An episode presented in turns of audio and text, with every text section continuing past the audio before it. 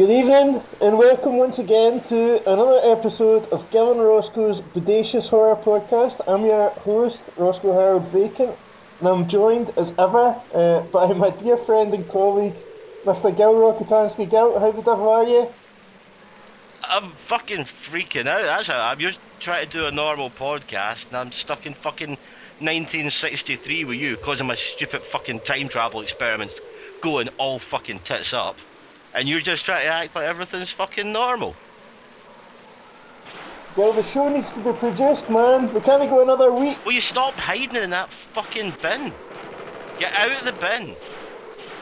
Right, get out of the bin and just hide behind this wall with me. Okay, no worries, man. Right. Fuck's sake. It's it's just a catastrophe. There's this fucking world war going on round about us just because I fucked up and you're trying to be all, oh, hello, welcome to the podcast. Oh, we'll be right back after it. And there's going to be nothing to come back after because everything's going to get blown up. I just don't understand why you did this, Gil. I mean, what went wrong? What went wrong in the timeline? Well, it also kind of went a wee bit wrong in my brain and my planning. Because I, I came back to 1963 with like 15 pounds in my pocket. I thought Uh-huh. that would make me like king of the world, you know, like richest man Uh-huh. ever. Sure. But, you know, it's all pre-decimalisation, and oh, you know they don't use the same notes. So Mhm. I, I was just skidding, ended up just busking for making a bit of money, and I only know songs from like our time. So uh huh. you know, everybody really liked them. Next thing you know, I am like king of the world, doing pure fucking awesome. Like headline act at the Royal Variety Performance, and then Wow. then I I did the Pistols version of God Save the Queen. Oh, right. That wouldn't have went down very well. No, turns out David Icke's right. Really? Yeah, uh, she turned into a giant Godzilla lizard, which is her true form, and she's like totally after me. There she is now. Ah! Right, what are we gonna do? How how can we kill the Queen? Um. Oh, what about a uh, uh, sneezing baby panda gun? You tried that? Not yet. I'll give it a try. Go for it.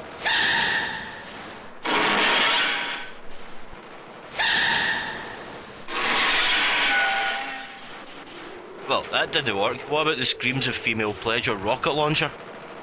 Okay, well let me try it.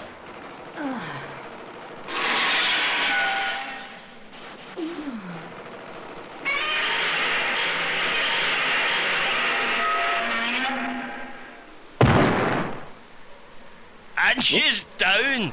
I know she seemed keen, didn't she? She did. My goodness. Did you see, you see the way that rocket hit her? I know. My goodness. She took it all in the mouth.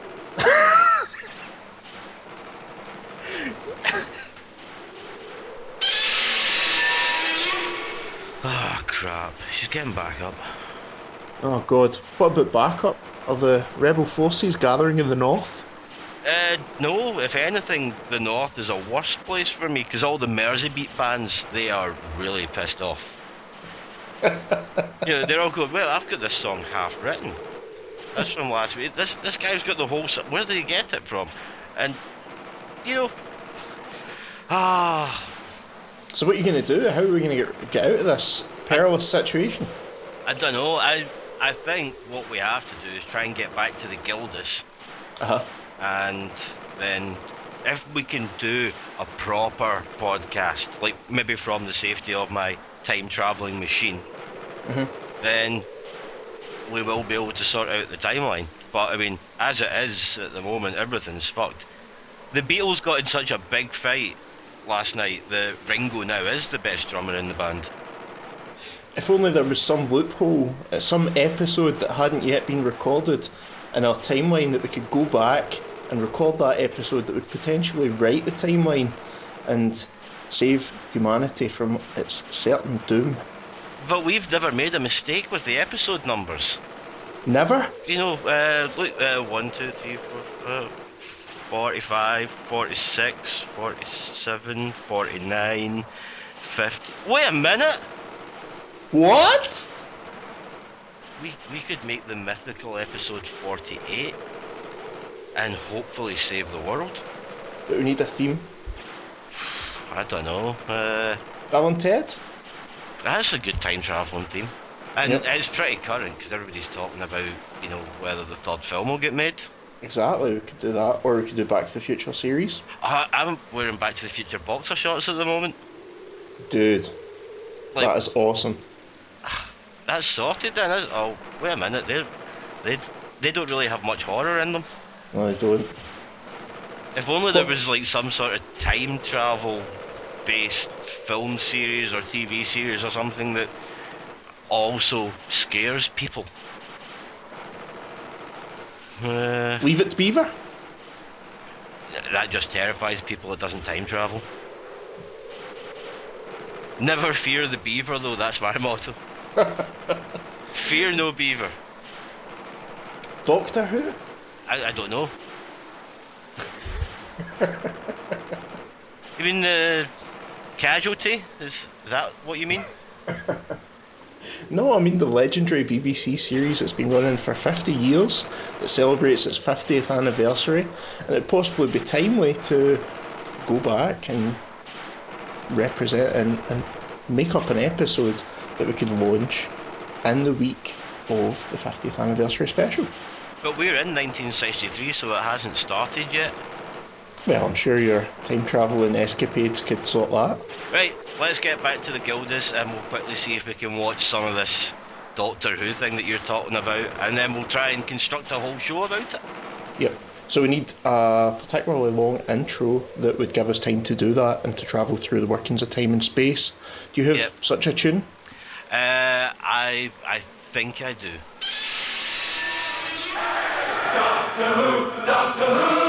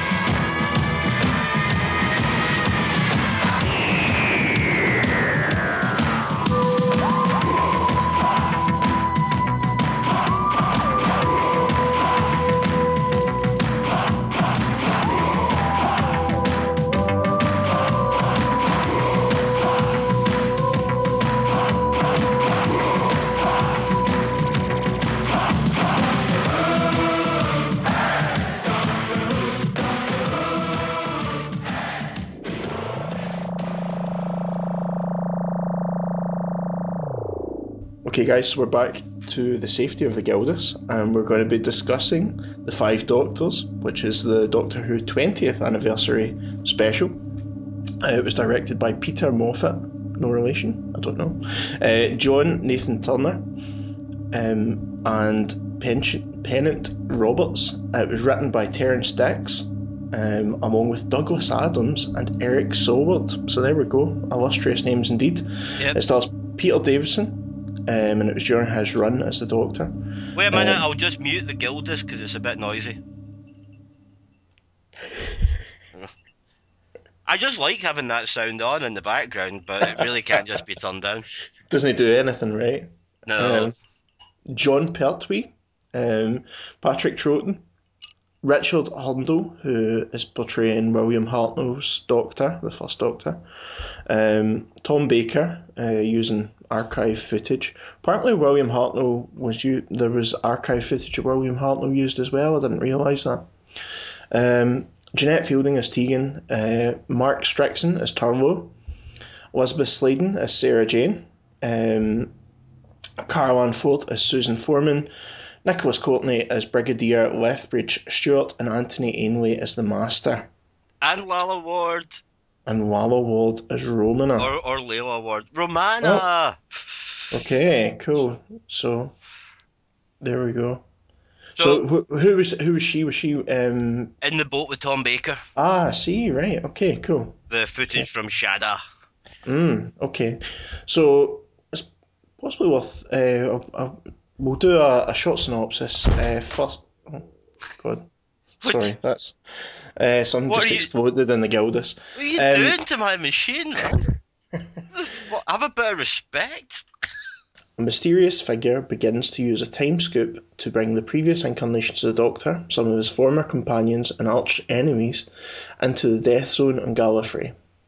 So we have the well, the first, second, and third Doctors who are brought into the zone, um, as well as the fourth Doctor who gets trapped in a time vortex. Yeah, that was handy, wasn't it? Because Tom Baker refused to have anything to do with Yeah. the, the anniversary because he Yep. he felt that he was a bit typecast at Sure. the time. You know, uh, Tom Doctor Who Baker felt he was typecast, typecast in that.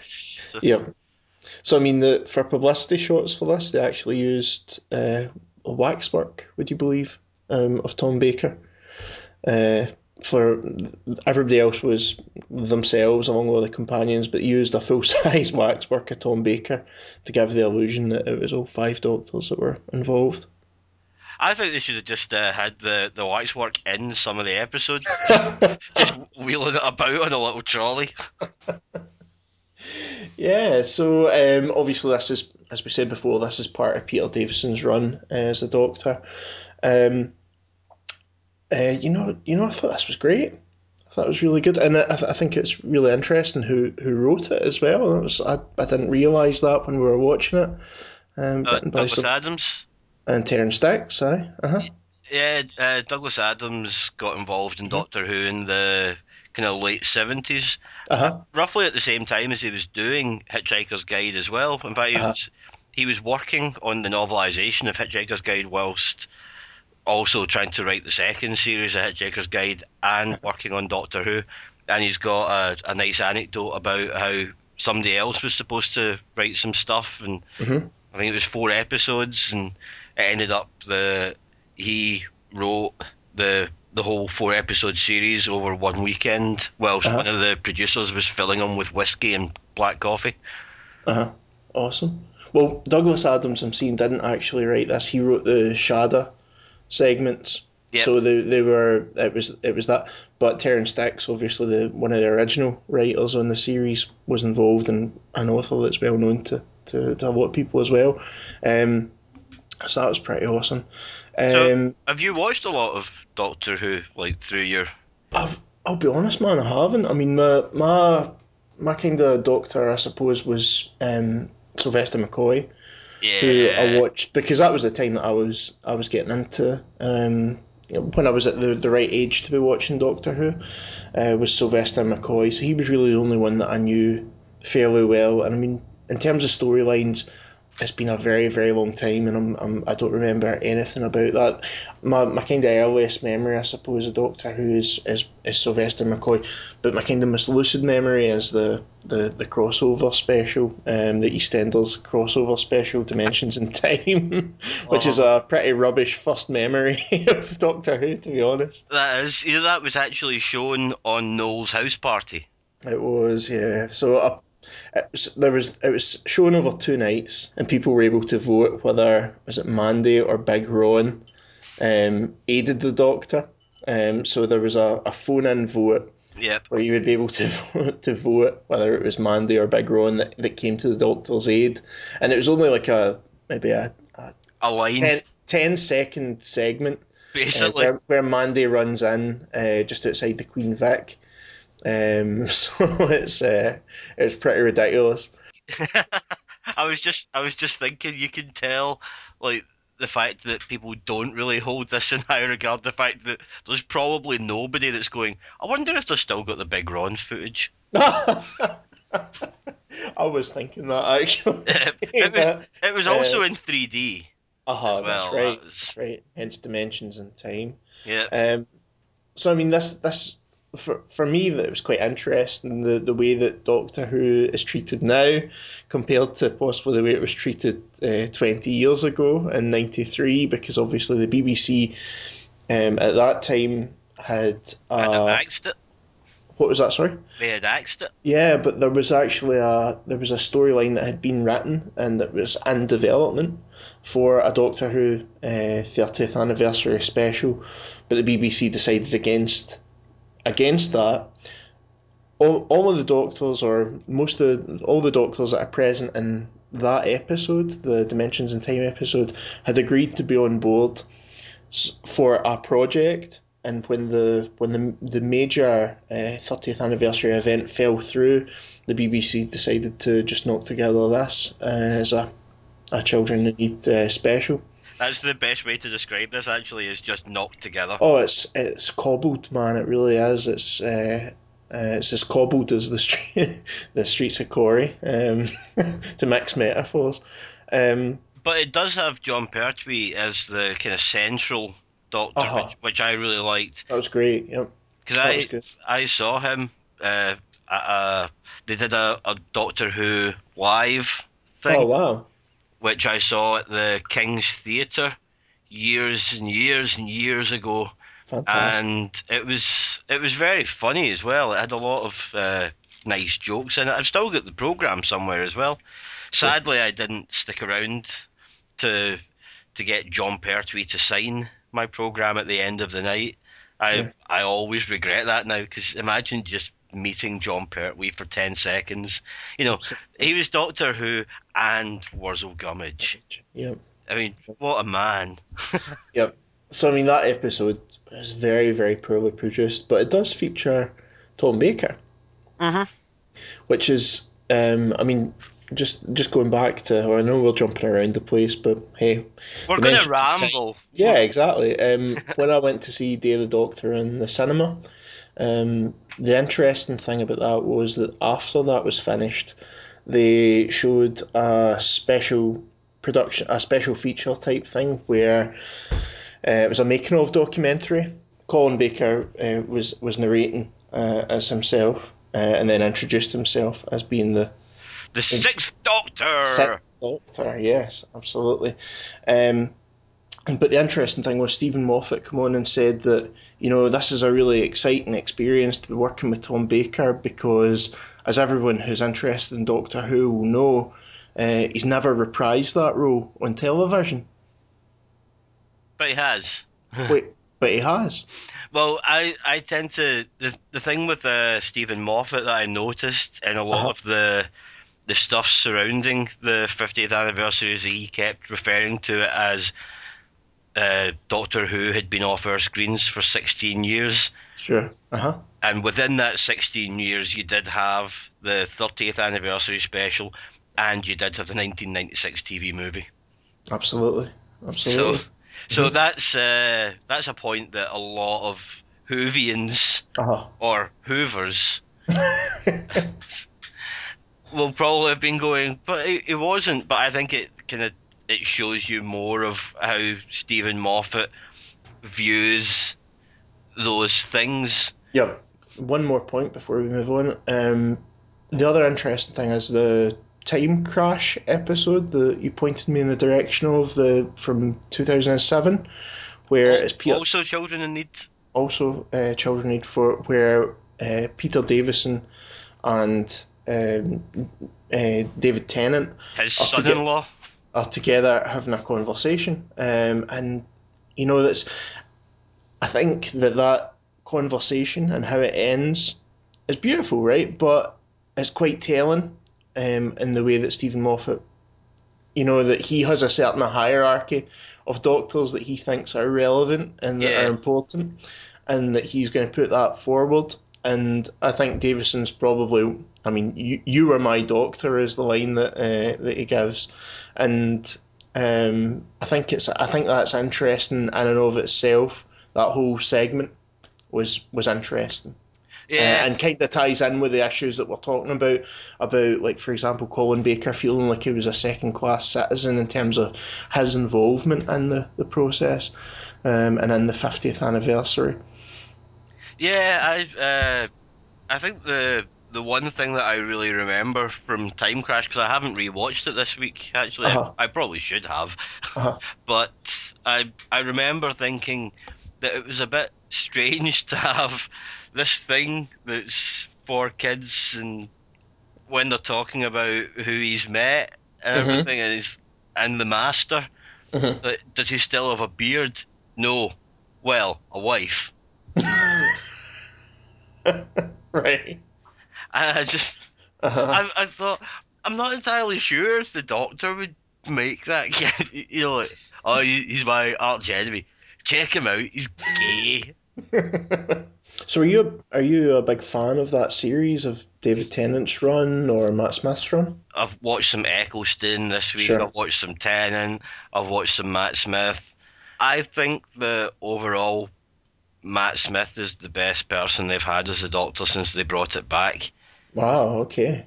But I do also think that the strength of the series has has been improved since they brought it back as well. Uh-huh. But I can't I can't really say Matt Smith is the best Doctor. Yeah. Because I've got a lot of love for all of them in their own little yep. way. The whole thing about Tom Baker never involving himself in stuff, but then always kind of being willing to parody the whole thing. Yeah. That just has now got to the point where it pisses me off. Sure. And I mean, over the last week, uh, we've seen a kind of similar uh, with a kind of similar experience, I suppose, with uh, Christopher Eccleston, where there's been a lot of ill feeling against Christopher Eccleston. I would say that it's completely unwarranted. It's not just a little bit unwarranted, in my opinion, it's completely unwarranted.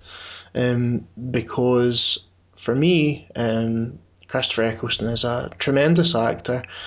He certainly wasn't given the advantages uh, that, uh, that, that for example, David Tennant has been given in terms of production values and so on.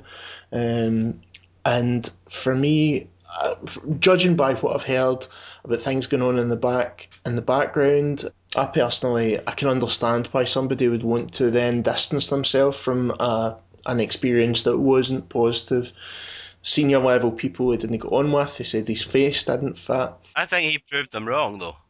I think he did too, and I, I will be honest, I prefer seeing a guy who's lots of planets have a north, who's speaking with a northern accent, speaking with his own accent, um, being himself, portraying a great original Doctor to your your David Tennants who who kind of have to force that that Londoner, that southern accent to to try and appease people. I don't really mind his accent, but I I am wondering what will uh, Capaldi use for his accent.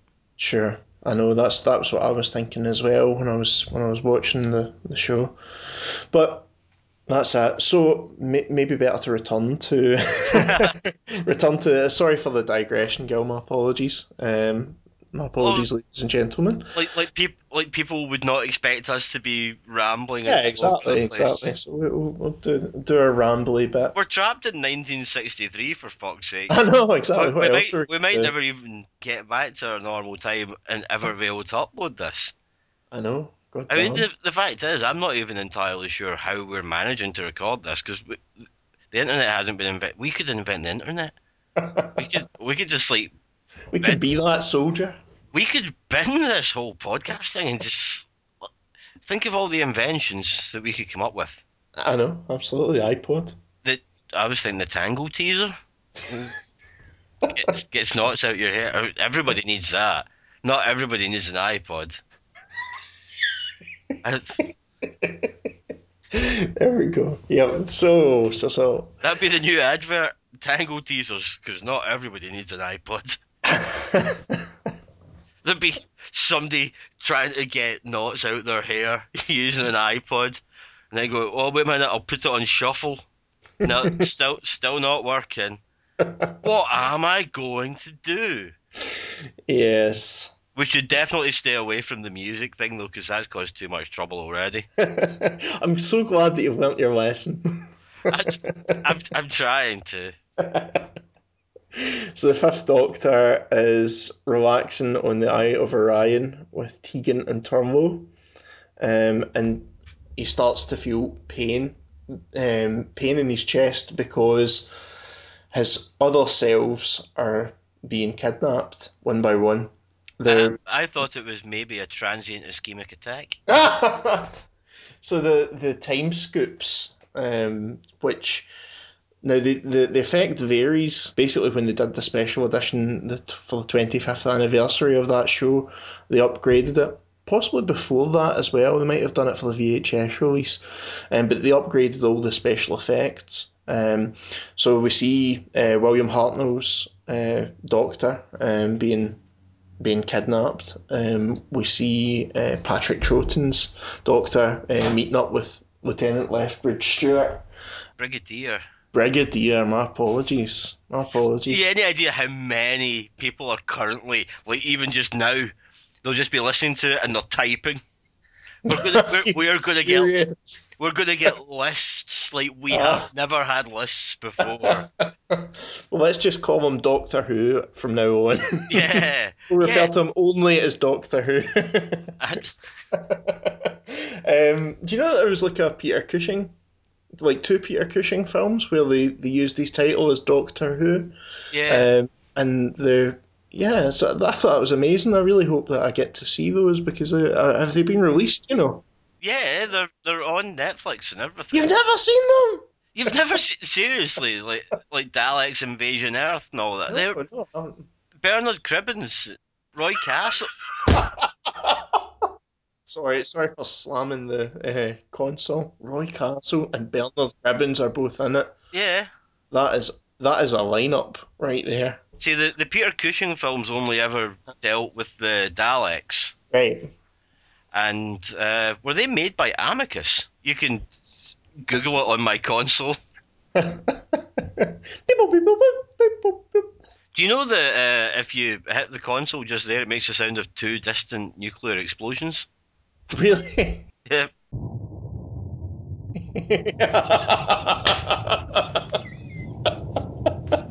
oh man. But uh, if you press this button here, it makes the sound of Karate Man breaking 1,000 pounds of ice with his bare hands. So this is getting a bit Ross from Friends here. Um, the Roscoe was a- from Friends. Roscoe from Friends. Except I don't have four friends to rub together. Um, But you do have a creaking wood bed.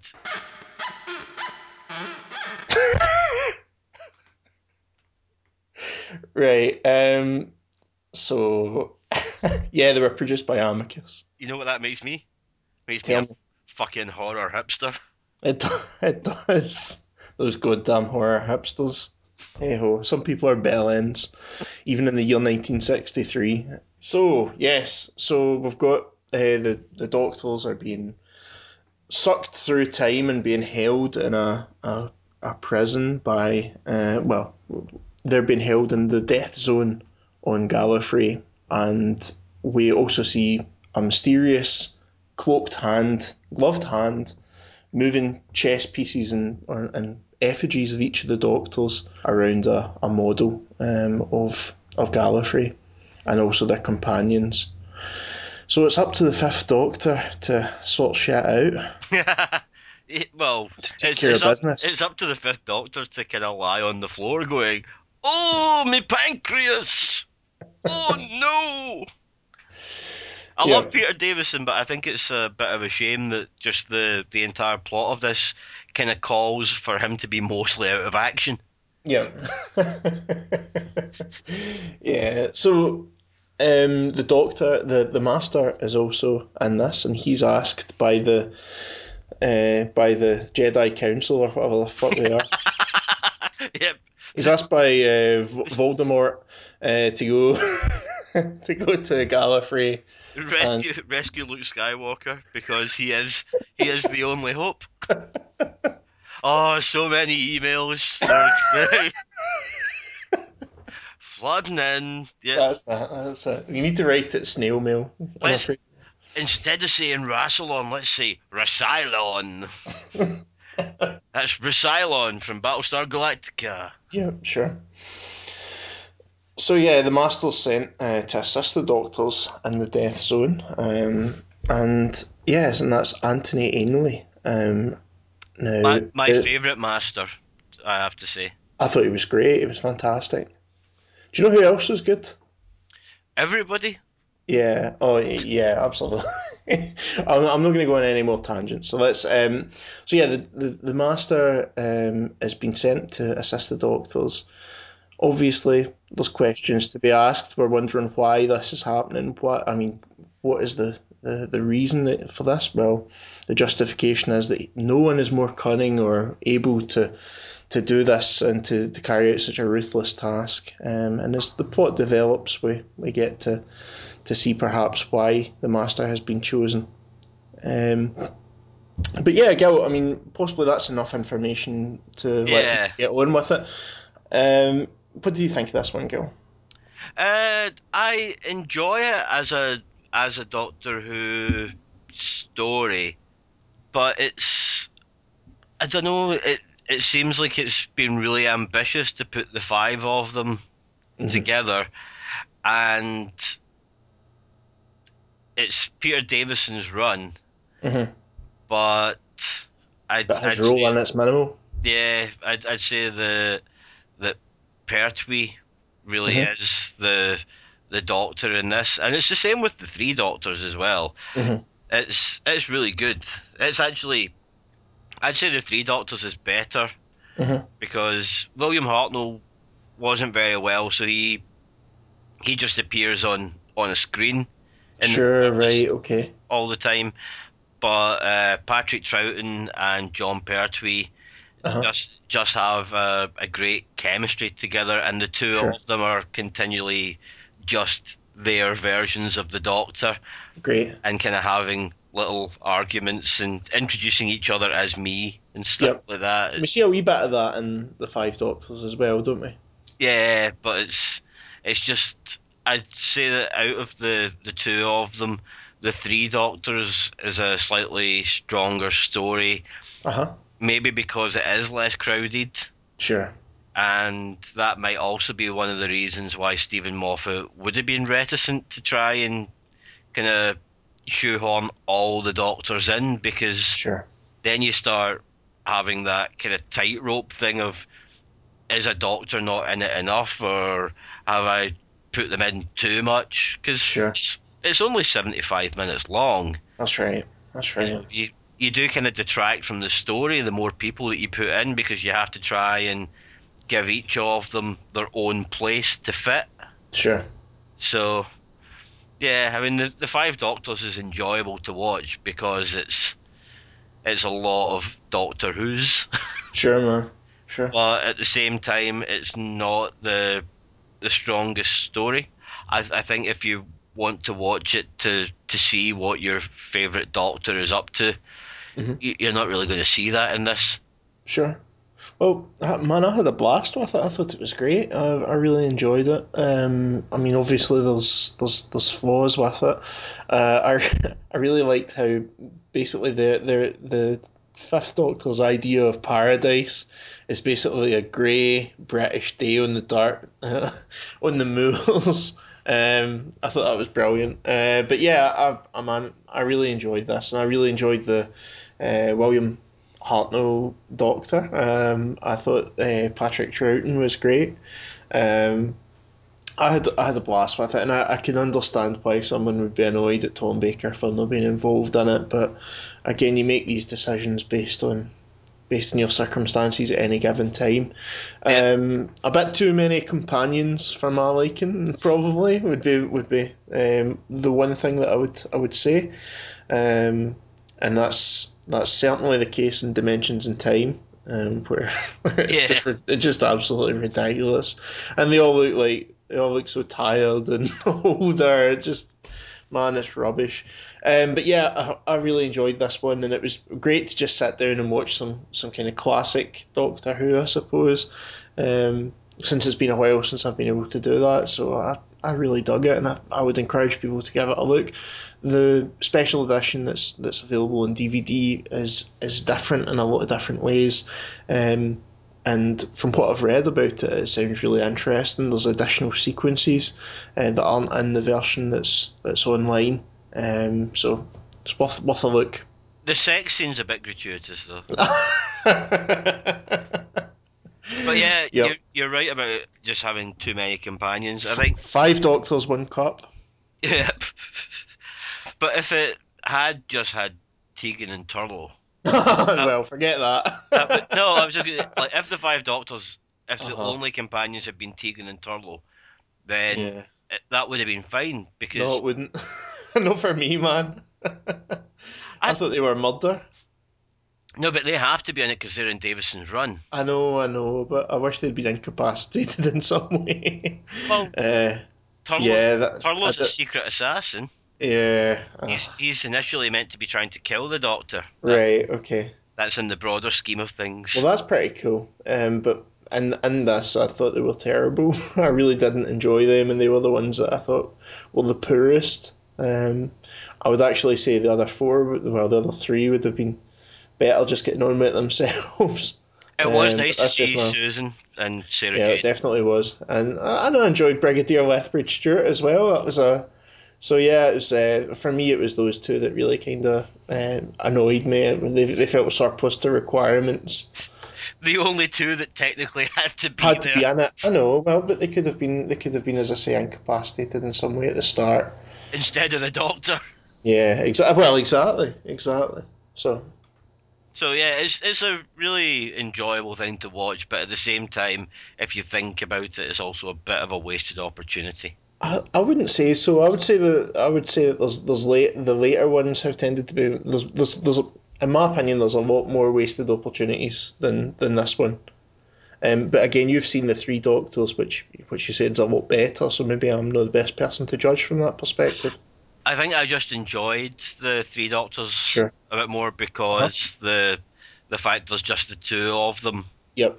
And there's that, that of chemistry between them as well. Yeah, A lot to be said for that. as William Hartnell calls them, the dandy and the clown. Yep.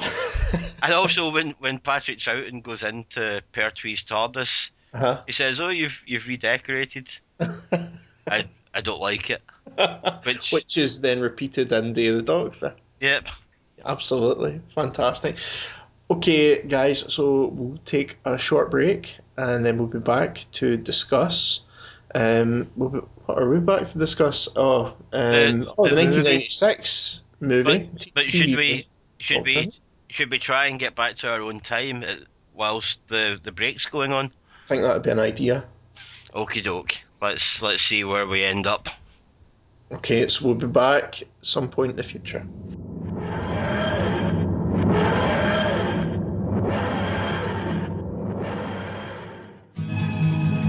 In the year 2525, if man is still alive, if woman can survive, they may find.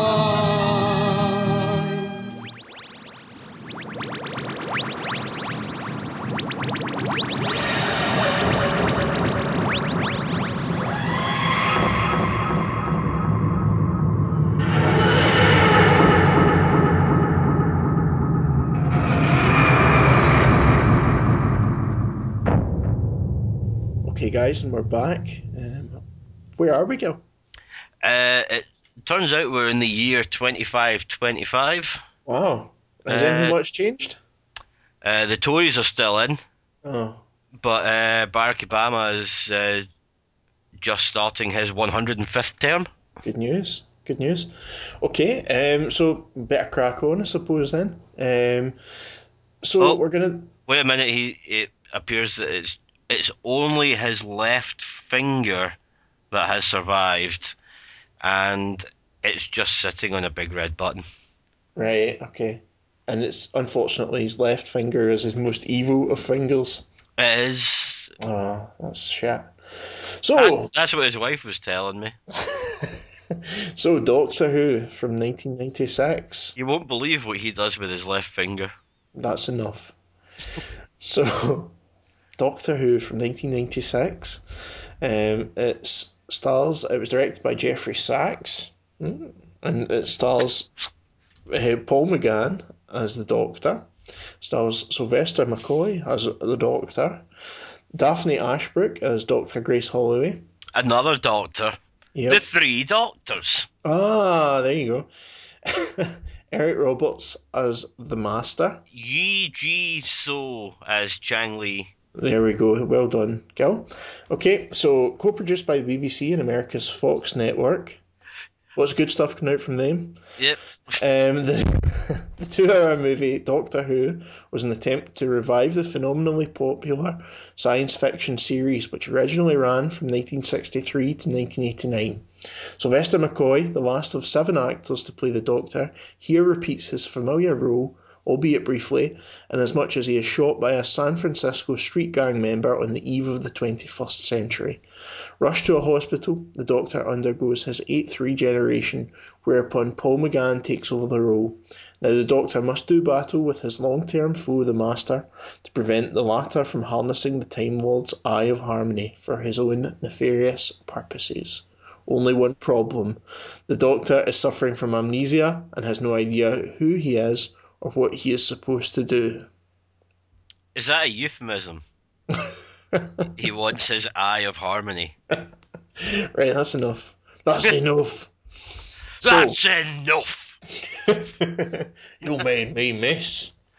Actually, uh, whilst we're uh, referencing American Werewolf in London, there, I was watching. It was one of the Matt Smith episodes, but uh, Uh-huh. as Clara was leaving the TARDIS, Mhm. she turned around to him and said, "See you next Wednesday." Ah, there we go.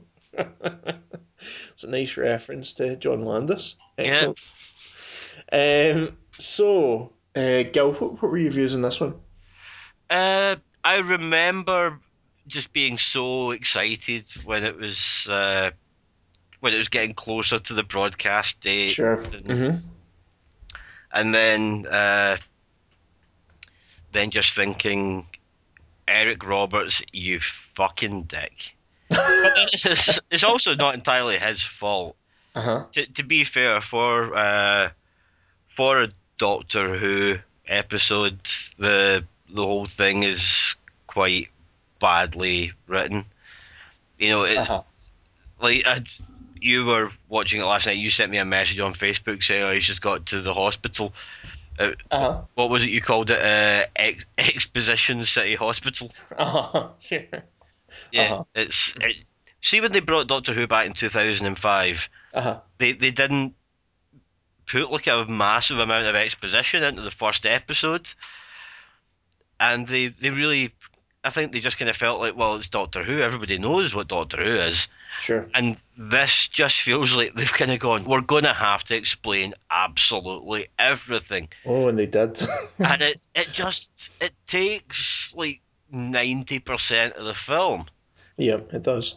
It does. technically Matt Smith is the the last time the Doctor can regenerate. He's like the result of the twelfth regeneration that we've seen from the Doctor. Sure. So there can be there can be thirteen, right? Yeah, but there can only be twelve regenerations. Ah, Eh, right. Okay. So so technically, the fact that we know Peter Capaldi is playing the Doctor. Peter Mm-hmm. Capaldi's playing like an impossible doctor because we've had 12 regenerations. So, you know, how are they going to work that out? But that's okay because the 1996 film Mhm. makes it perfectly fine. You know, when a Time Lord's run out of regenerations, he turns into like a fucking bit of stupid slime in a box. and if he gets out that box, you know, 13 more lives to go. The regeneration riddle will be solved during the Christmas special. So they're going to deal with that during the Christmas special of, of 2013. So that's quite interesting. I've got a theory on what it is. Right, you you lay it down. Regenerations are all Uh-huh. kind of uh, overseen by Gallifrey. So if Mhm. Gallifrey's not there, it can't it can't like limit you. Okay. It seems like a perfectly easy easy Sure. plot device. Uh huh. You know, Okay. oh, I should be dead, but oh wait a minute, the rest of the Time Lords aren't here, so Okay, sure. Um, I mean, this one, comparing it to other, I mean, Doctor Who is such a, a British uh, series, and I think that's why it's kind of well loved in America, is because people have this kind of idea of a kind of British adventurer um, within a British context, um, traveling through time and, and having adventures and things like that. This puts Doctor Who in an American context that's based in San Francisco. Fox co-produced it, but ratings ratings in the UK were huge, like nine point something million. Uh, but in the UK, in the US, it absolutely flopped. So um, perhaps the reason why Doctor Who is so popular is because it's something other, something British that people want to kind of be a part of from that side. It's uh, I, I don't I don't know. I mean that's just my kind of thinking, but I don't know because would that really affect ratings though? Because you know, well I suppose if people have seen it, then they would. If people aren't watching it, then then they um, can't. They can't tell. Yeah, sure, sure. I mean, uh, just considering how huge it is just now, considering how huge Doctor Who is right now in the states, Yeah. um, compared to compared to this, that's just my kind of thinking from that side. But I suppose, um, and another thing I suppose here is that nobody kind of recognised the Eccleston Doctor over here. They just don't. They don't seem to kind of like the people that I've spoken to. Um, they kind of acknowledge that he's there, but it's really Matt Smith and David Tennant that they're interested in. So whether the, having that wee bit of time to build up momentum for the series, I don't know. I, I I, think that the one of the main strengths of the the Eccleston era, Mhm. even though it's pretty short, is that it introduces the the really long story arc that that is kind of woven throughout Sure. all the other episodes. I mean, they had done stuff like that previously. Like there's a, an entire Colin Baker season, which is basically just one long story, but in the way that they treated it when they brought Doctor Who back, it's been a benefit in a way, but at the same time, it's also a bit of a curse because now everything has to build up to something that Sure. when you watch the finale of a season, you go back and you go, "Oh, there's a there's a hidden reference there," and Yep. Yep. everything. But you know, how long can you keep doing that Mhm. before people start going, "Oh, Okay. It's self-referential. You've disappeared up your own ass type type thing. not even not even the self-referential thing, but just the Too many layers, almost. just- but even just uh, how many times can he finish a big adventure and then go through a bunch of small adventures that are encompassed in what turns out to be a bigger adventure? Yeah, again. But there are some writing flaws in the first Eccleston episode as well, really. because yeah, because he he meets Rose and Uh-huh. is supposedly unaware of what he even looks like. Right. But then in subsequent episodes, they are discovering like uh, references to things that he had done long before he'd even met Rose. Sure. Like he's at the JFK assassination and stuff like that. Yeah, and there's a Right, picture uh-huh. of him on the Titanic and all Uh-huh, this that's right. stuff. So Uh-huh. you're kind of thinking, well, you, so you did all this stuff before you met Rose, but you never looked at your face. Right. That's I'd say that's my only real gripe with the the Mhm. Eccleston years that when it brings Eccleston in as the Doctor, it kind of treats it like this is his first adventure, Uh-huh. as opposed to it being just our first adventure with him. With him. Yep. Sure. That sounded way too mature for me. I should like put some dick and fart jokes in. Absolutely. Absolutely. But but yeah, I, I think the the the biggest problem that I have with this is that it shows in the last half hour that Paul McGann could have been quite uh, oh, aye, absolutely. an enjoyable doctor to Absolutely. to watch. But it takes so long to get there though because everything's kind of. Oh, the I mean, Grace Holloway. You can understand why she's there, um, but oh, she's abysmal, man. She's really bad, and it's you don't feel anything for her. I'm afraid you. It, there's kind of like really lame jokes that are just like it's like Bridget Jones esque. Just like oh, finally meet the man in my dreams, and he's a time traveler or something like that and loads of things, loads of bits and pieces like that, and I just, oh god, yeah, I finally meet the man of my dreams, and he can travel anywhere in space and time. exactly, well, exactly. Something Oh wait a minute, that sounds even more awesome. So, Eric Roberts as the master, um, that was that was dreadful. But I mean, So see, bad. seeing that on paper, Seen Eric Roberts as the master on paper, um, to me that sounds like Burn a- that piece of paper. No, no, I think that sounds like a great proposition, and then it's just like it's totally rubbish, absolutely awful. It's Um, so bad. You don't even you don't even get an idea for what the master is meant to be. You know, Uh-huh. like all of a sudden he's able to spit venom that blights Uh-huh. people, and you know, oh, where the fuck is this coming from? It's like Johnny Cage playing Reptile. oh, but it's yes. it's it is just really unfortunate that they spend so much time kind of messing about and going, this is how things are, and then the central plot essentially is that to fix the TARDIS, the Doctor has to find the most advanced clock that Earth has Mhm. in the year 2000. Yeah.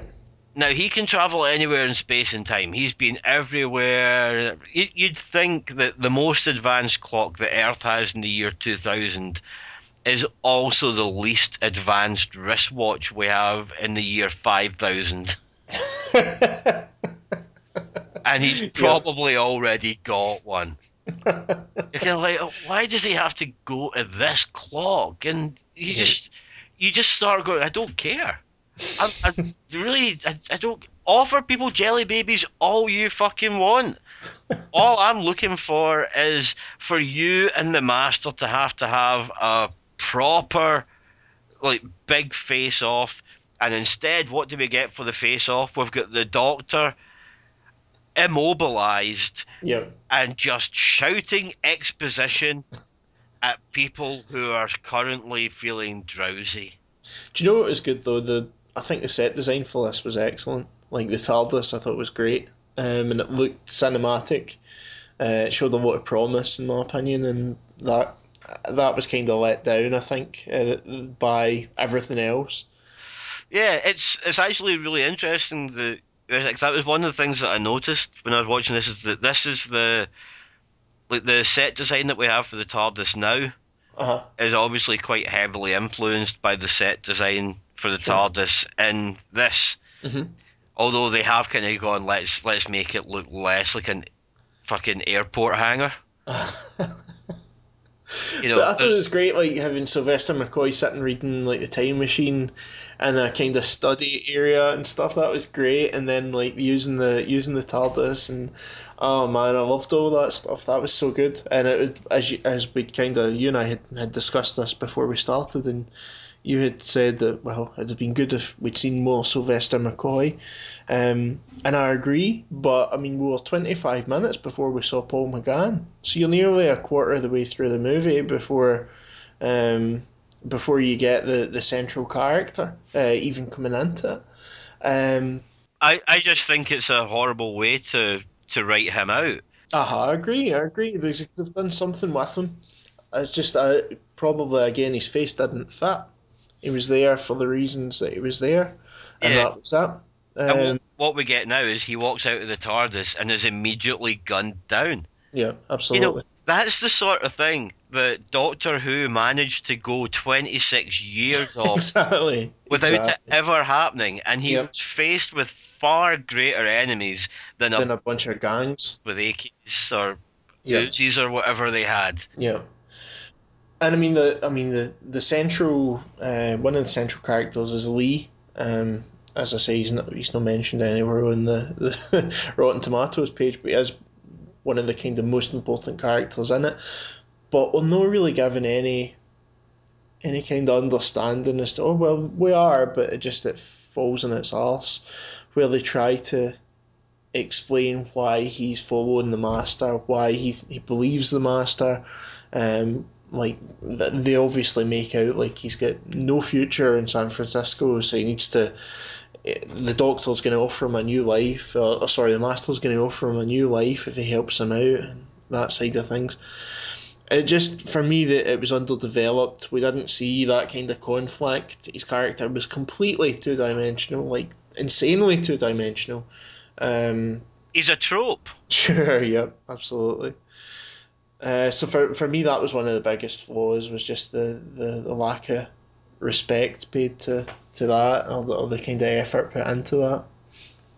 Yeah, now see if it had started with him and showing us that he's got this difficult life that he voluntarily wants to escape from, then that might have been different. But we don't. He's just kind of there, Yeah, absolutely. and he's he's there to rob the Doctor, and then has this kind of chance meeting with the the Master again, and the Master's like, "Oh well, I'll pure boss you about," Ah, and he goes, "Yeah, fine, whatever," and then the Doctor goes, "No, he's a dick." there, and you just you just don't have any, you don't care about Grace, you don't care about Chang Lee, and by the end of it, because the Master is so poorly portrayed, uh-huh. you've you've kind of almost stopped caring about the Doctor. Sure, sure. So, I mean, yeah, this this one's it's interesting for what it is. Um, it's obviously a big budget effort um, compared to, for example, the 1993 Dimensions in Time. It's a completely different character. It's a completely different creature, and I think it's good that they tried to give this respect and they tried to give the series. It was an attempt to reboot the series to give it the kind of respect that it deserved, um, but in my opinion, it, it failed uh, terribly um, to to really do anything of interest with the story. And Eric Roberts was atrocious in it. It really was. Yeah. What they really the main problem with this is that they they tried to aim it at a new audience that would include that mostly would include adults because I think they were aiming Sure. it as pre- at previous Doctor Who fans. Sure. But at the same time, they got so worried that their kids wouldn't like it that they explained everything. So essentially, what you've got is a Doctor Who film, which is being aimed at adults, but you're being spoken down to like you're a child. Sure. So it's an issue of tone as much as anything with this. Yeah, hmm it's it's just uh, really unfortunate because it it could have been great. Sure. So Paul, Gil, did you- Paul McGann's awesome. Yeah, absolutely. And uh, Paul McGann obviously uh, reprised his role. Uh, you, we've, we've, we've discussed that he was in a, involved in a number of audio uh, adventures as the Doctor, but he recently uh, reprised his role in Night of the Doctor, which was a seven minute prequel uh, to the Day of the Doctor. Um, now, Gil, did you get a chance to watch this?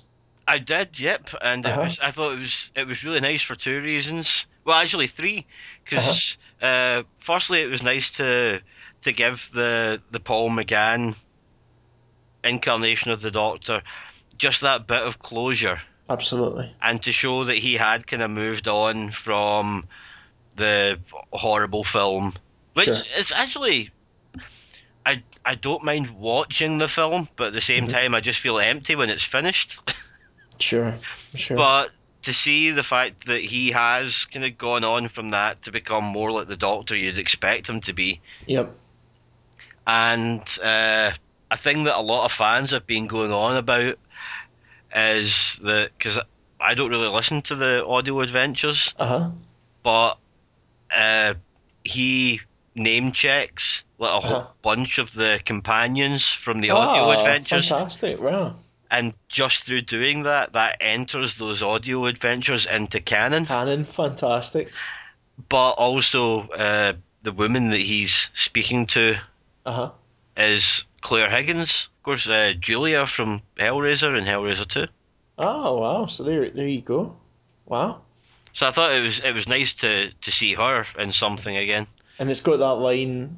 Um, yes, I'm a doctor, but not the one you're expecting, which I thought was brilliant. Yeah, Um, and it really it, it fed in really nicely to hyping up the hyping up the day of the Doctor, and I thought Paul McGann was great, and it was.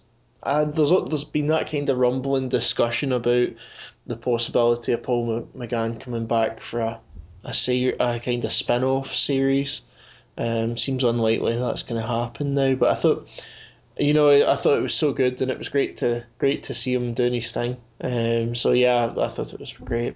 And, yeah, and I mean the the I mean the the central thing is he's trying to rescue a pilot um, who's who's cra- whose plane is crashing, um, but obviously she finds out he's a time lord and refuses completely refuses his help because of the events that have happened in the time war, and Paul McGann looks more haggard, he looks more uh, ravaged by war, Yeah. Um, so it was, and it was, it was great to see that. And then obviously we got the, the regeneration from uh, the Eighth Doctor to the War Doctor, um, which everybody kind of marked out about. So yeah, that was great.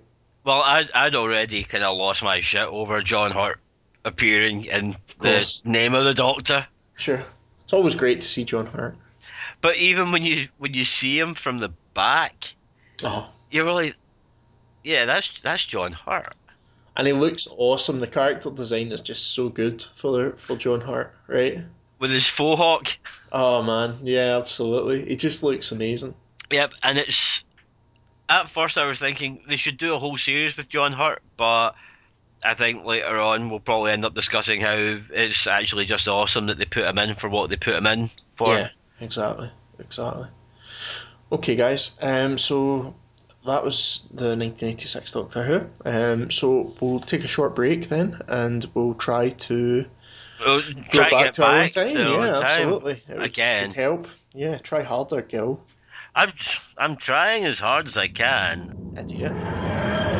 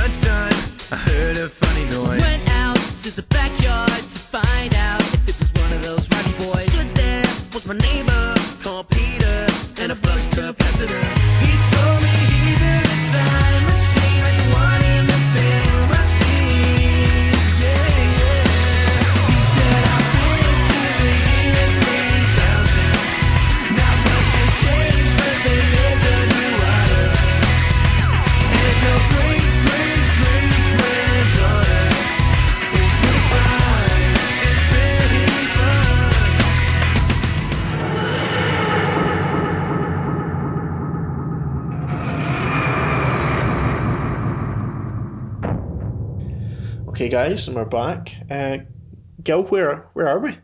Uh, I I'm not actually sure. I think I think my watch is broken. I, I- how how can we tell? Oh, we could maybe try and see what's on the radio. That that's a good. As long as it's still got radio. Okay, well, let's give it a try. Okay.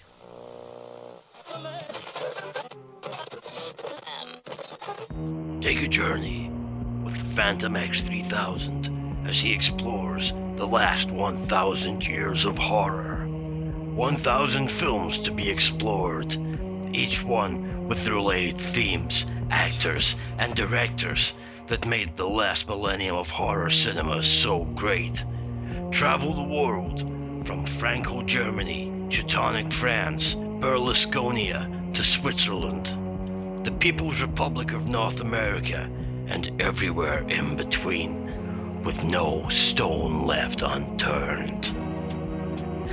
From old classics like Robot Hitler versus the Ghosts of Mars, Manborg, and Wednesday the 18th Hexadecology, to new favorites like Stabface Rides Again, Sisters of Steel, and Cloverfield 2. The androids are locked up, the giant radiated are asleep, and the Department of Correction have slain their last group of proletariats for the night.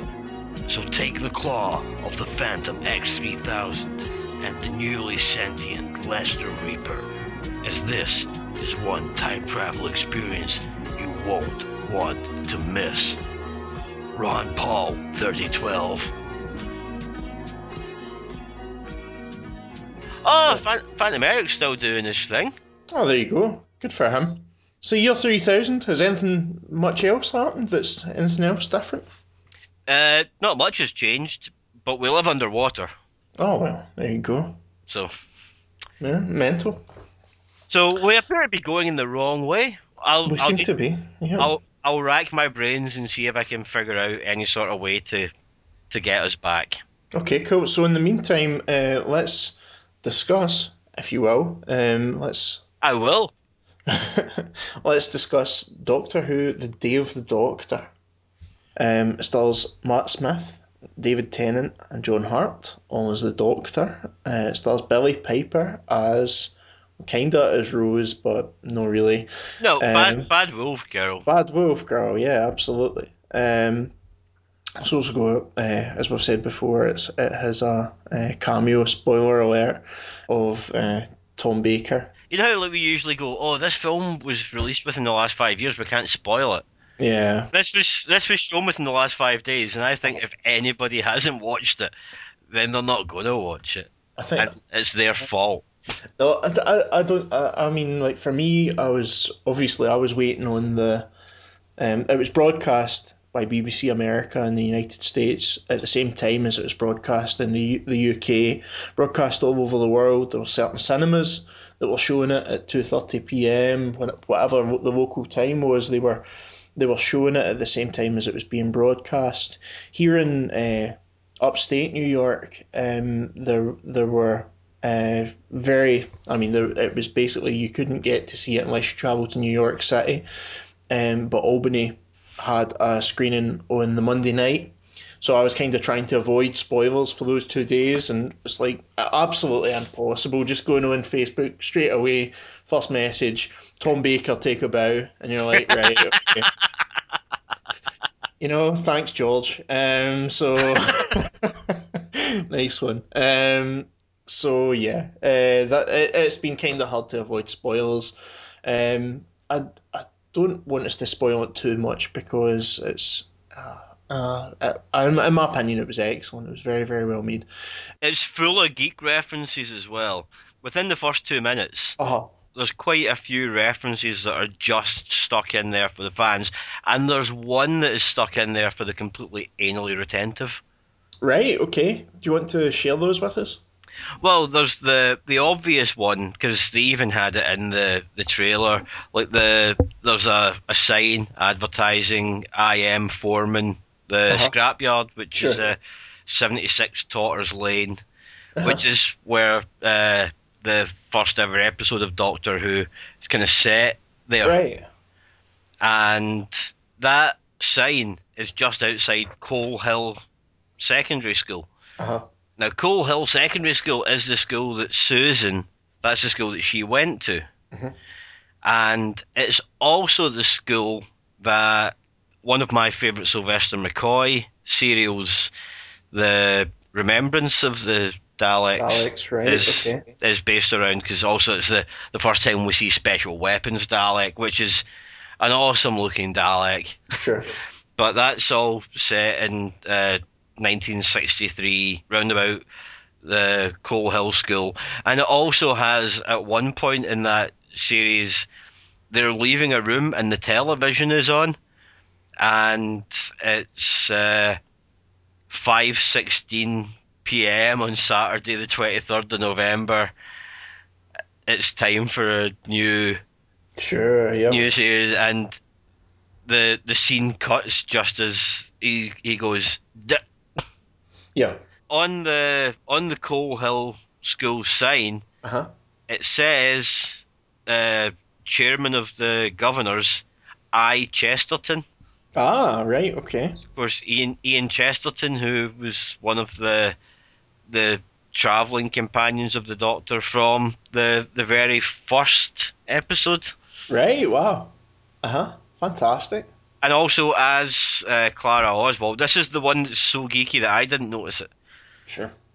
As she uh, gets on her motorbike to ride out of the school gates, Mhm. there's a clock, and it's set to five sixteen. Sure. So that was the time that it would have been The time the first episode was broadcast. mental. There we go. It is just a complete fucking geek fest. To Yeah, be fair, Now, the, the the thing that I would point out to anybody is that um, I mean, I was going into it from a perspective of having well seen the Sylvester McCoy series, seen the Eccleston series, seen bits and pieces over the course of my life, but not really being a massive fan of Doctor Who. Um, I went into the Day of the Doctor with very limited knowledge um, of the Doctor Who universe, but I feel that they managed to set the balance exceptionally well in bringing in people who maybe only knew the new series, people who maybe only knew the older series. There was nothing there to, to rep for them. And for people who were just coming in completely uh, with a very limited knowledge of the Doctor Who universe, with, Yeah. with virtually none, I think they managed to strike the, the balance absolutely perfectly. Um, and for, for that alone, I think it was exceptionally well written. I completely agree. I think that this is a an episode that was that was made for just anyone that happened to be watching it. Sure. It was also uh, record breaking as well because it's the because of the the kind of simulcast around the world. I think it was ninety four countries. Yep. Well, that, they were saying that they uh, almost made more than the Hunger Games, um, even though it was only over only released on, on, on one day. on one day. Yeah. Do you want to go into any of the plot details, Gil, before we kind? I think we sh- we should. I think we Uh-huh. should talk a wee bit about it because uh, I think if you if you look at older episodes as well, like Elizabeth the First gets mentioned a couple of times. Mm-hmm. Uh, a different actress appears in the the Shakespeare one, Uh huh. Sure. but she's she's also mentioned in several other episodes. So, th- so that was uh, Jo- Joanna Page from Gavin and Stacey. Yeah, I thought it was lovely in this. Um, I think she just had a baby like uh, a few months before this. Uh, also, they well they they'd said that in the, the kind of uh, what do you call it the special the special presentation at the end, the making of documentary. Um, I've I've not seen that. I know. I'm sorry. I'm sorry. you go to the cinema and you get a you get a DVD extra. I watch it on the television in the country that paid for making it. and, and what did I get to watch after this episode finished? A thing on BBC Three where Rick Edwards and Zoe Ball were so fucking incompetent that at one point Steven Moffat was sitting with his head in his hands I saw that. shaking his fucking head whilst John Hurt, for the first time in his entire fucking life, looked like that lonely pensioner who doesn't know where they are or why they're there. Oh dear. It was so fucking bad. You know, mm-hmm. it's it's a thing about the 50th anniversary of Doctor Who, which I think, given the popularity of Doctor Who, is something that people would go, I will want to see that, you know, like in 20 or 30 years' time. And what they're going to see is Zoe Ball and Rick Edwards going, We're now going to go over to One Direction in LA to find out what they thought of the episode. And people Yep. are people are going to be going, Who the fuck are One Direction and why should we care? that is the kind of short term uh, kind of view, unfortunately, that this type of light entertainment. And I mean the the Noel Edmonds Crinkley Bottom thing as well. I mean, I, I watched the the presentation of uh, Dimensions in Time, where you get to see uh, Noel Edmonds bringing in Tom Baker and Tom Baker Tom, turning up. no, Jon Pertwee. Was it Pertwee? My apologies. Yeah, sorry, sorry. I'm, I couldn't remember offhand. But uh, anyway, Pertwee turns up at the door with the the TARDIS, and it's just terrible. Yeah, Ter- but uh. Noel Edmonds does say to him, What am I doing in 20 years' time? You're And still on television, still and there's a groan. I know. I, I, I think the Noel Edmonds just used to be passed round rooms that were filled, filled, Steady. filled with captive audiences who just weren't allowed to leave. All right. You know, what did you think I was going to say? I don't know. I thought you were going to talk about lost profits. Uh, Well, uh, if you want to talk about Noel Edmonds and lost profits, then how about uh, the Mr. Blobby theme park? oh yeah, absolutely. The Crinkley Bottom theme park, absolutely. Yeah, see, Huh? there you, there you go. We dodged that bullet. we did. Un, un, unlike Sylvester McCoy was able to do in the Doctor Who movie, unbelievably to me. There we go. So At Coal Hill School, teacher Clara Oswald receives a message from the 11th Doctor and returns to the TARDIS, which is unexpectedly airlifted to Trafalgar Square. Kate Stewart of the paramilitary organisation UNIT shows the Doctor preserved instructions from his previous wife, Elizabeth I of England, along with the Under Gallery, a secret vault of forbidden art housed at the National Gallery. The vault includes several of, works of Time Lord art, moments in time preserved in status that take the form of 3D pictures.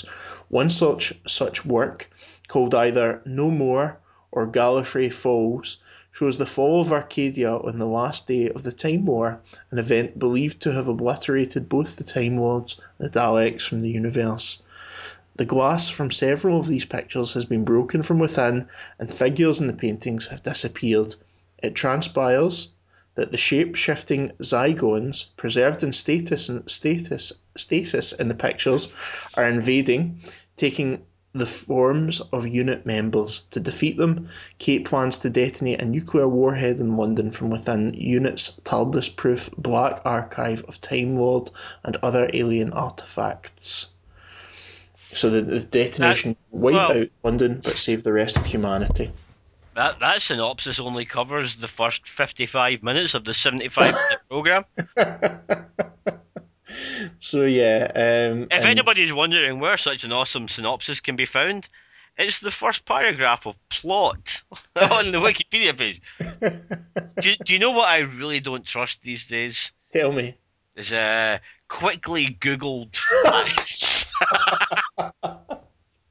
You're listening to Hypocrisy Cast here. With John- Eh, oh, it's it's it's a brilliant episode. it really is. To be honest, it, it makes you think.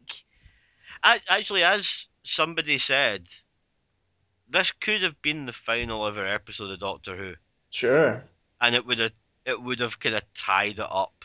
Nicely, yeah. So I mean, it's the, at the the centre of this, we've got John Hurt who's trying to make, obviously, make this huge decision that has dogged the three reboot Doctors. Um, the the the, the basically the event that will end the Time War, um, where he uses uh, a weapon called or a, a, a what, what do they say? Is it a black weapon or a barred weapon called the It's it's uh, one of the weapons from the Emo- the Omega archive, and of course, Huh. o- Omega is one of the one of the founders of the the Time Lord. You know, like uh, Sure. the the hand of Omega Uh-huh. is the thing that that helped create the Time Lords because it uh, made a sun supernova Ah, right. Okay. and then then freezes the the sun right at the moment of supernova. right.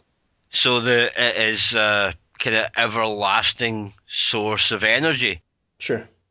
and uh, everybody thinks that using the hand of Omega actually killed Omega, but it didn't. It sent him to a universe of antimatter Mm. where everything is uh, created by his will, and that's the basis of the three Doctors, Ah, right. Wow. which is really pretty cool. So that's great that all three have been tied up then, this, those three episodes. Yeah, and the hand of Omega is Uh huh. actually was hidden by the Doctor Mhm. on Earth at 76 Totters Lane and then re- revisited in Remembrance of the Daleks because in Remembrance of the Daleks the thing that the Daleks have gone to Earth to get Uh-huh. is the hand of Omega. Sure. I think it might have been David Tennant that said in one of the the old episodes that Time Lords created black holes. Actually, I think that might be in the Satan Pit Right. Okay. where he said that that the only reason we have black holes is that Time Lords invented them. Right. So I mean, as as we said, that these are weapons of mass destruction that have been barred, that have been banned from being used within the war, within certain treaties have, have meant that these weapons shouldn't be used. But they decide basically that they're at the point where anything goes, and they turn to this weapon called the moment. It's a weapon that is so intelligent that it has uh, basically become sentient, Sure. and as uh, It's got a conscience, is what it says. Yeah, as he says, and it, how could you, how could you realistically use a weapon that's that's simultaneously judging you? Yeah, absolutely. So John Hurt um, is obviously making is making that choice, and or and the moment appears in the form of Rose Tyler. So it's a, a, a face that, that's I don't know if it, it wouldn't be known to him, but I don't know why they why they chose that particular form. Um, but it was great to see uh, Billie Piper as Rose in this. Well, Um, the, the the moment does uh, clarify that point.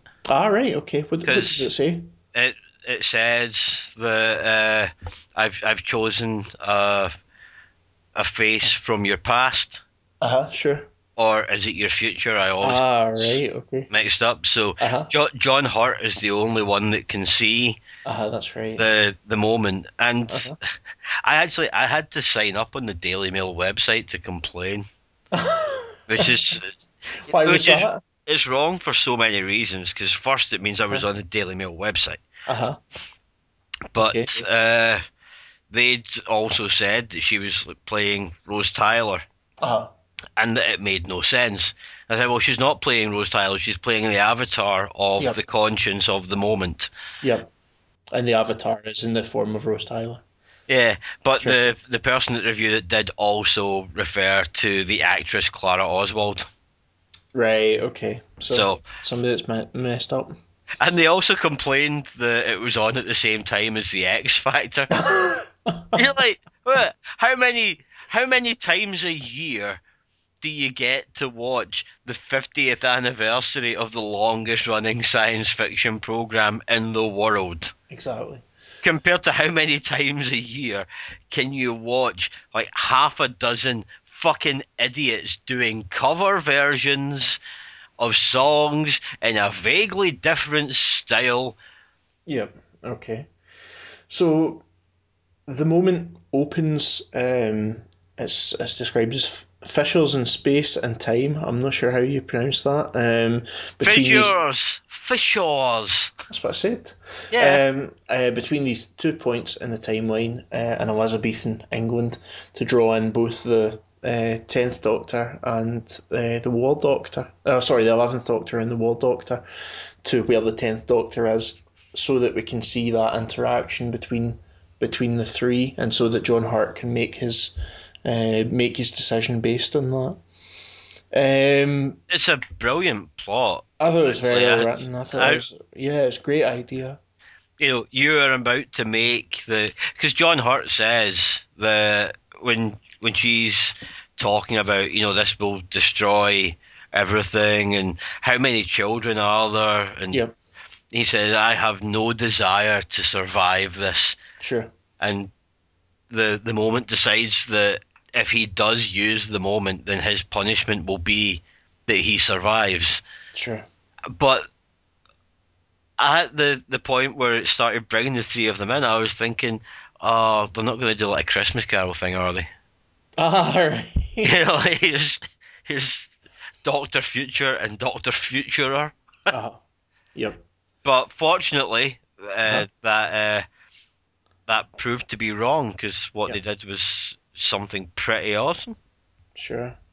So I mean, one of my favourite bits in this is um, there's a, there's a point where there's a peace treaty being negotiated between two parties, um, and the great thing about that is it uses a kind of Rawlsian um, veil of ignorance, uh, the kind of returning to the original position whereby nobody knows uh, whether they're going to be fortunate or unfortunate. Nobody knows what their situation is going to be, so they negotiate a peace based on based on that. And I thought that was great. I was I was really just uh, very impressed that they they managed to use a wee bit of political philosophy. Based on that last sentence, can I just give you a PhD now? No. but I just loved that. I thought it was so great and um, just really just tied up. I mean, I, I try to explain this to my students, and now I think I really just need to show them this episode because I thought it was great. It was really awesome. I have uh, unfortunately warped your fragile little mind where you're going to get to the point where you're going, I, I'm trying to explain this political philosophy to you and you don't seem to be taking it in. Doctor Who will explain it to you, and if you don't get it, get out! Yeah, it's, it's it's not exactly the same, but it uses similar ideas, and I thought it was great. I really enjoyed it. A lot of people have said that they didn't like the pacing of this. I, I think that the Really? pace- I think the pacing was fine. I thought it was fantastic. Yeah, I, I was going all the way along with it. I thought, wow, But you also saw it in 3D. How was that?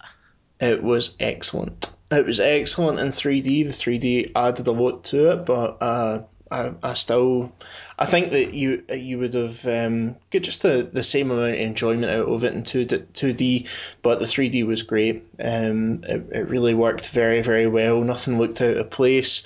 It was great to see it in the context of cinema, where there's people who are getting different jokes at different times, and there's uh, like lots of people reacting emotionally to certain things. Um, it was it was a great experience to see it in a, a cinema full of uh, full of Doctor Who fans. But the one thing that I would say about that is that I didn't think there was so many white people in Albany. it was just like unbelievable. I think Doctor Who's a magnet for people with uh, bad hair and scarves. Um, it was uh, it was bizarre. So it was just uh, lots of lots of nerds, but it was great. It was great to be in amongst a group of uh, a group of people who were all really in it for the right reasons, just in it because they, they love the show, um, whatever whatever generation that was, whole families coming to see it, couples, um, and just everybody having a great time, and it was just a, a really good atmosphere actually. There's a woman dressed as a TARDIS, a blue dress with a wee like a wee like uh, light hat, a a blue flashing light hat on. And she refused to get her photo taken with anyone because she was self conscious. Did you did you ask her if she was bigger on the inside? well, there was a girl there with a T-shirt that said, "My boobs are bigger on the inside." And you pointed out to her, no, they're not. So, um, what else do you want to talk about for with regards to that? I mean, um, there's, I mean, there's so much. It's a dense, dense. Uh, I mean, it is. It's a film, and in a lot of respects, it's a film. The production values of that of a film are, are certainly a very, very, very big budget uh, TV show. I don't, I don't know. It's inter- curious. What is the, the, the budget for this? Uh, I they they didn't tell me what the Uh-huh. budget's going to be, but when they sent me out the the letter saying we're going to make a really big episode of Doctor Who, we're going to film it in 3D and show it in cinemas. Uh-huh. How, how awesome do you want it to be? I just ticked the box for Very awesome. for, for very awesome, and uh, oh, good You for know, you. I'm just I'm just hoping that maybe in two three weeks time I'll get my royalties check because I I think it has definitely made more money than it cost. yep.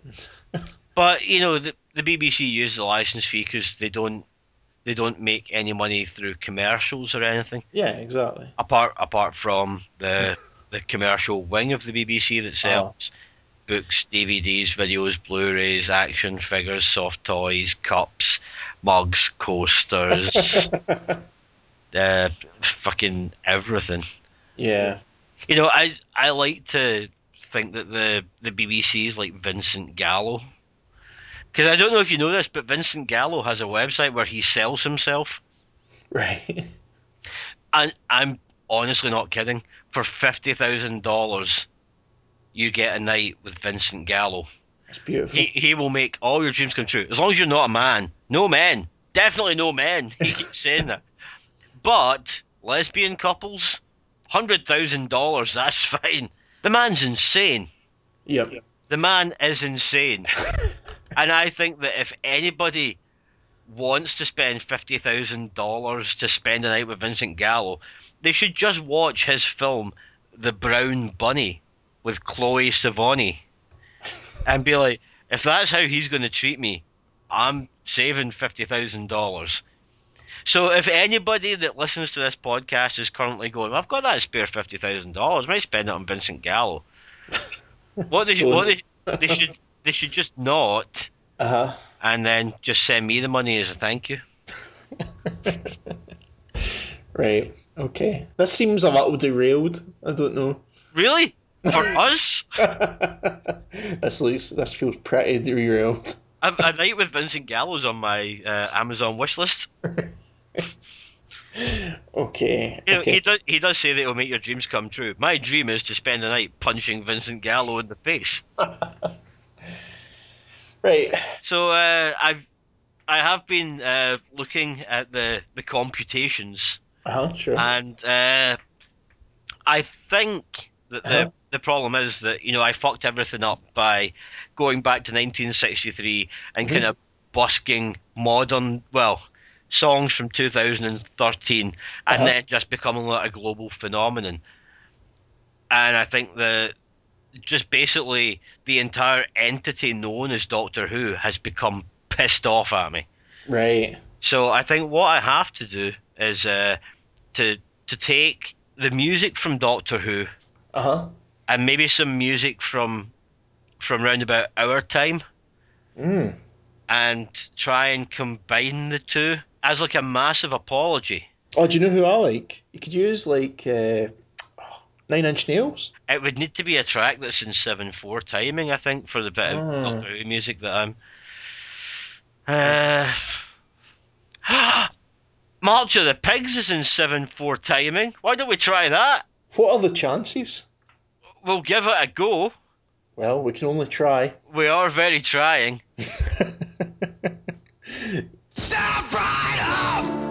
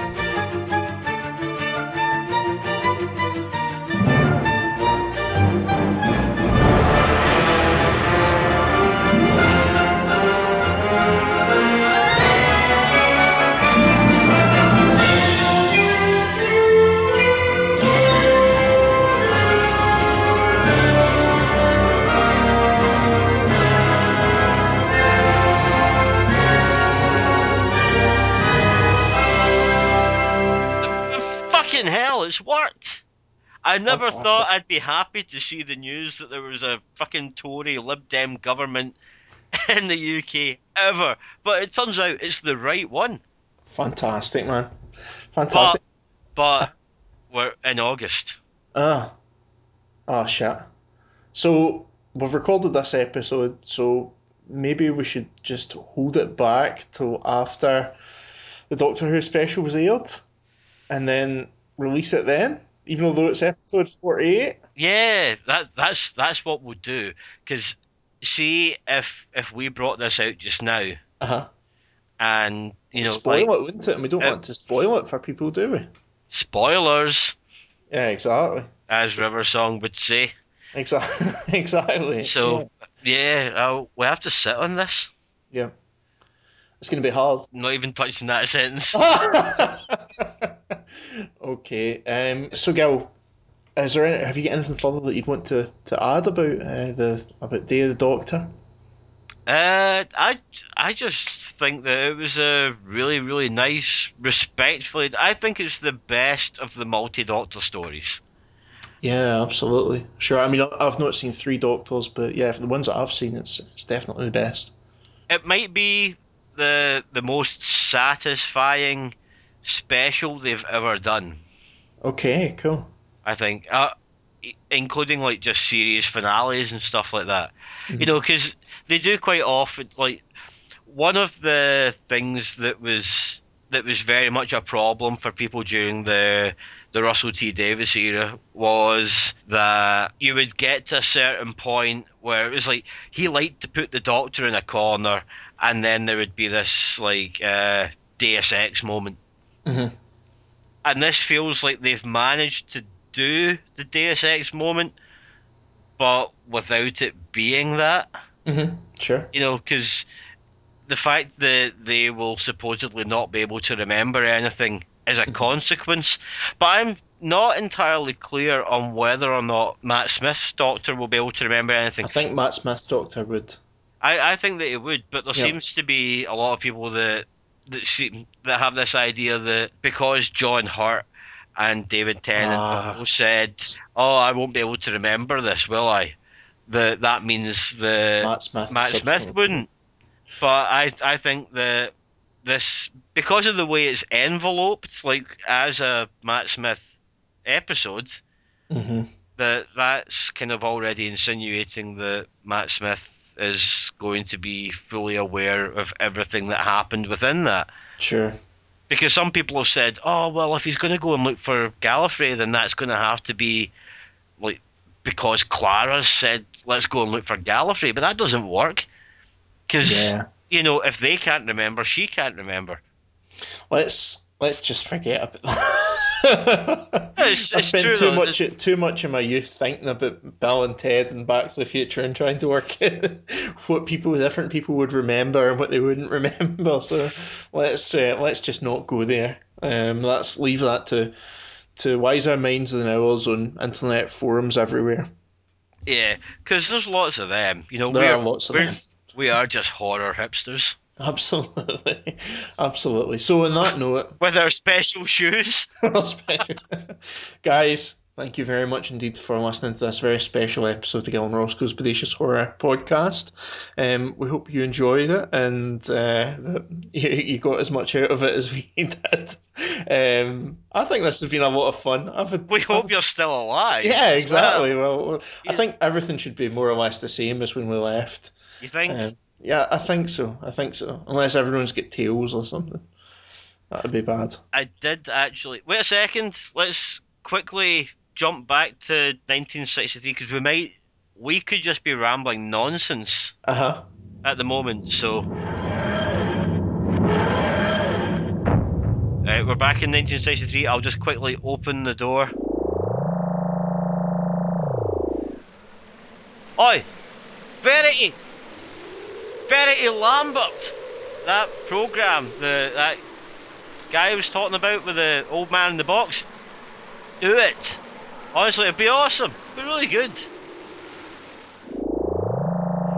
Right, I, I think we may have just s- secured everything. That's So- great. Quick jump back to 2013 and I- I don't see much point. I think we'll uh, leave it at that this evening, folks. well, we just stay in the 60s and we could, we could go and see the Rolling Stones. Exactly, exactly when they were still good. Yeah.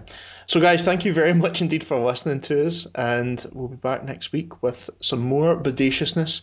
And if you've enjoyed the show, uh, please leave us a positive message on iTunes. It'd be very much appreciated. You can find us on Twitter at Bodacious Horror and At Gil Rokitansky. Absolutely. We're on Facebook uh, if you go to Bodacious Horror. But most importantly, if you go to bodacioushorror.co.uk, you'll find everything that you need to know about us and relating and pertaining to Gillen Roscoe's Bodacious Horror podcast. and Christmas wish lists. Thank you very much indeed for listening, and goodbye. Night night.